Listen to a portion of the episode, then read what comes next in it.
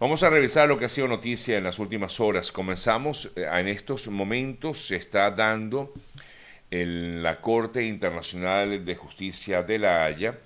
la participación de la representación de Venezuela. Allí Venezuela defendió ante la Corte Internacional de La Haya, la Corte Internacional de Justicia, su derecho a consultar a la ciudadanía sobre el Esequibo, que es básicamente lo que está exigiendo Guyana, que se impida la realización de este referéndum. Guyana no puede dictarnos cómo manejar las instituciones, dijo la representación de Venezuela al presentar sus argumentos ante la Corte Internacional en la audiencia sobre el referéndum del próximo 3 de diciembre. Eh, de hecho, Delcy Rodríguez, como vicepresidenta, acusó a Guyana de ser un Estado agresor y depredador del ambiente que se hace la víctima dijo textualmente, el 3 eh, de diciembre el pueblo venezolano irá a votar para demostrar que sus derechos sobre el Esequibo son irrenunciables. Tras la apertura de la vicepresidenta, le tocó el turno al profesor y abogado Macane Mois, eh, quien esgrimió los argumentos jurídicos que a su juicio hace imposible que la Corte Internacional de Justicia falle en contra de un ejercicio electoral. Guyana interpreta mal el punto del referéndum. El caso que ellos plantean es un caso hipotético. Las medidas provisionales no pueden estar basadas en intenciones hipotéticas. Es lo que eh, la razón por la cual ha esgrimido eh, Guyana su propuesta de no aceptar ese referéndum y es lo que está en discusión en estos momentos en la Corte Internacional de Justicia de La Haya, donde, como ya les decía, pues eh,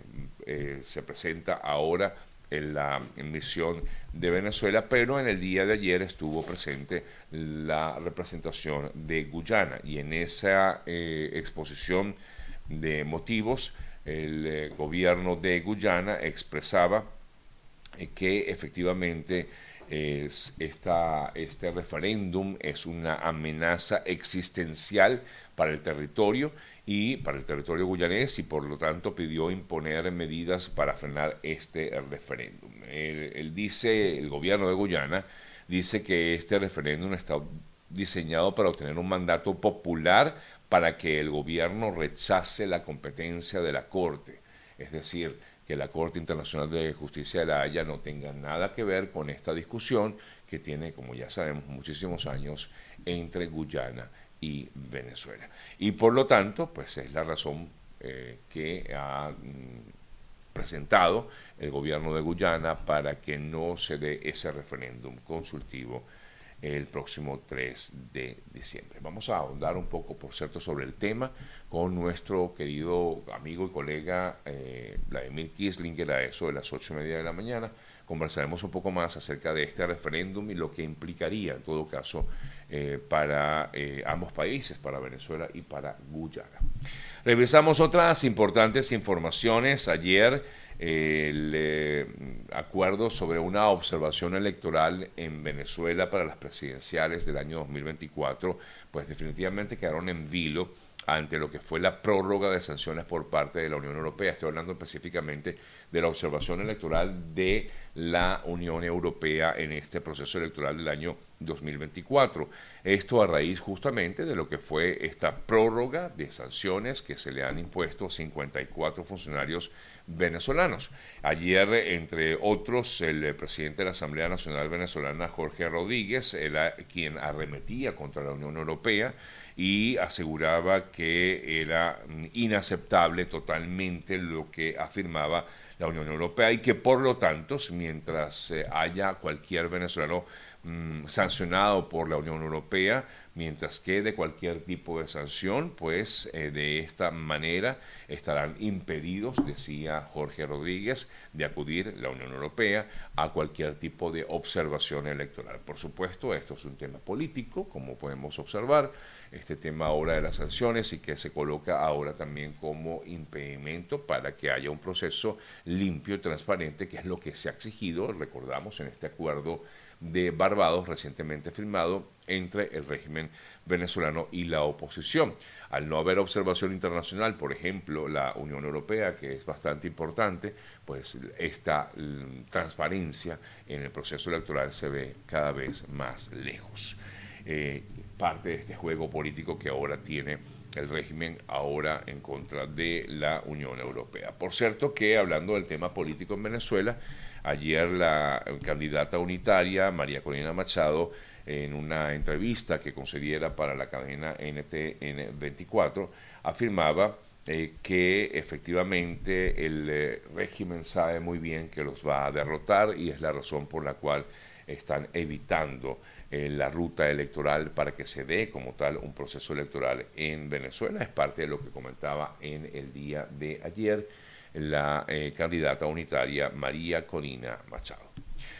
Revisamos otras importantes informaciones eh, también destacadas en las últimas horas. Una buena noticia en Colombia. Ayer el hijo de Luis Manuel Díaz, Mane Díaz, quien fue secuestrado recientemente por el Ejército de Liberación Nacional. Su hijo, el jugador colombiano de fútbol del Liverpool, tuvo la oportunidad de reencontrarse con su padre, imágenes que eh,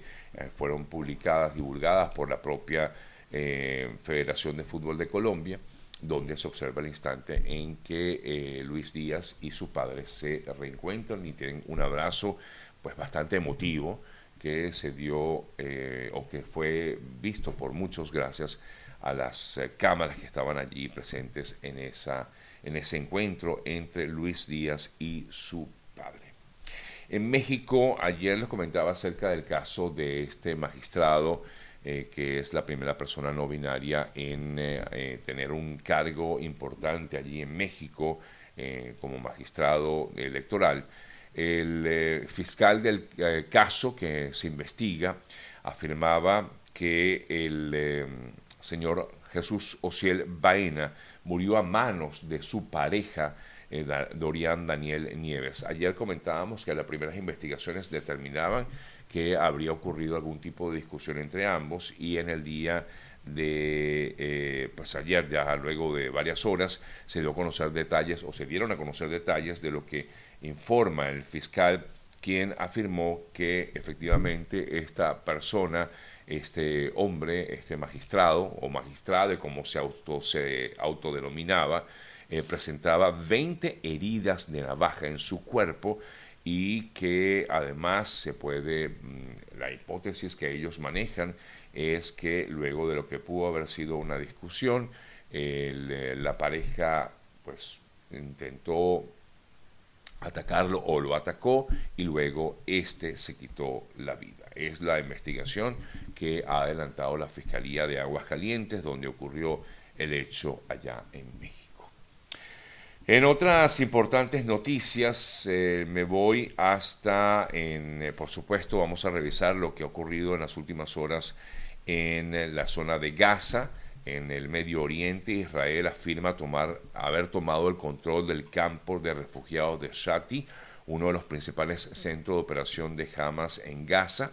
Informaron que lograron ubicar más de 160 túneles del grupo terrorista en las inmediaciones y además de haber encontrado armas y debajo incluso de algunos de estos hospitales, específicamente de este, uno de los principales. Incluso el ejército de Israel invitó a medios de comunicación para que observaran lo que allí había en el eh, interior o en la parte, digamos, subterránea del hospital, donde se encontraron explosivos, eh, armas, en una habitación situada justamente bajo el hospital al-Rantisi, que el portavoz de la Fuerza de Defensa de Israel calificó de un arsenal. Eh, igualmente dijo eh, que habían encontrado pues otro tipo de municiones en medio de lo que fue esta redada registrada en el día de ayer en uno de los principales hospitales infantiles en Gaza. En torno a este tema, eh, pues continúan las informaciones, que quiero decir, hoy se despliegan bastantes informaciones con respecto a esta situación en Gaza y afirman que eh, no solamente en ese hospital, sino en otros también han sido encontrados algunas, eh, han sido encontradas algunas armas. Hoy se inicia en España eh, la sesión o las sesiones del Congreso español a fin de determinar si efectivamente es investido Pedro Sánchez como jefe del gobierno español. Ya comenzó este primer día de,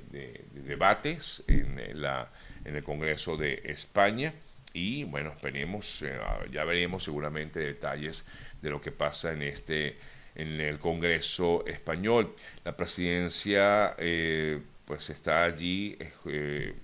tratando de lograr ese acuerdo que ya ha venido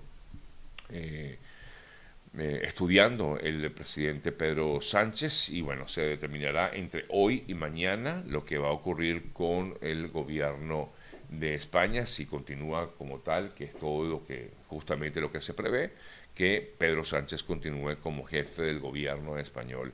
allá en esta nación.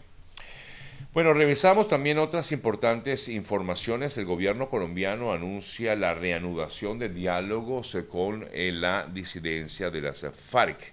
Eh, según eh, el gobierno de Gustavo Petro, el eh, día de hoy justamente han informado de la reanudación de estos diálogos entre el Estado Mayor Central de las FARC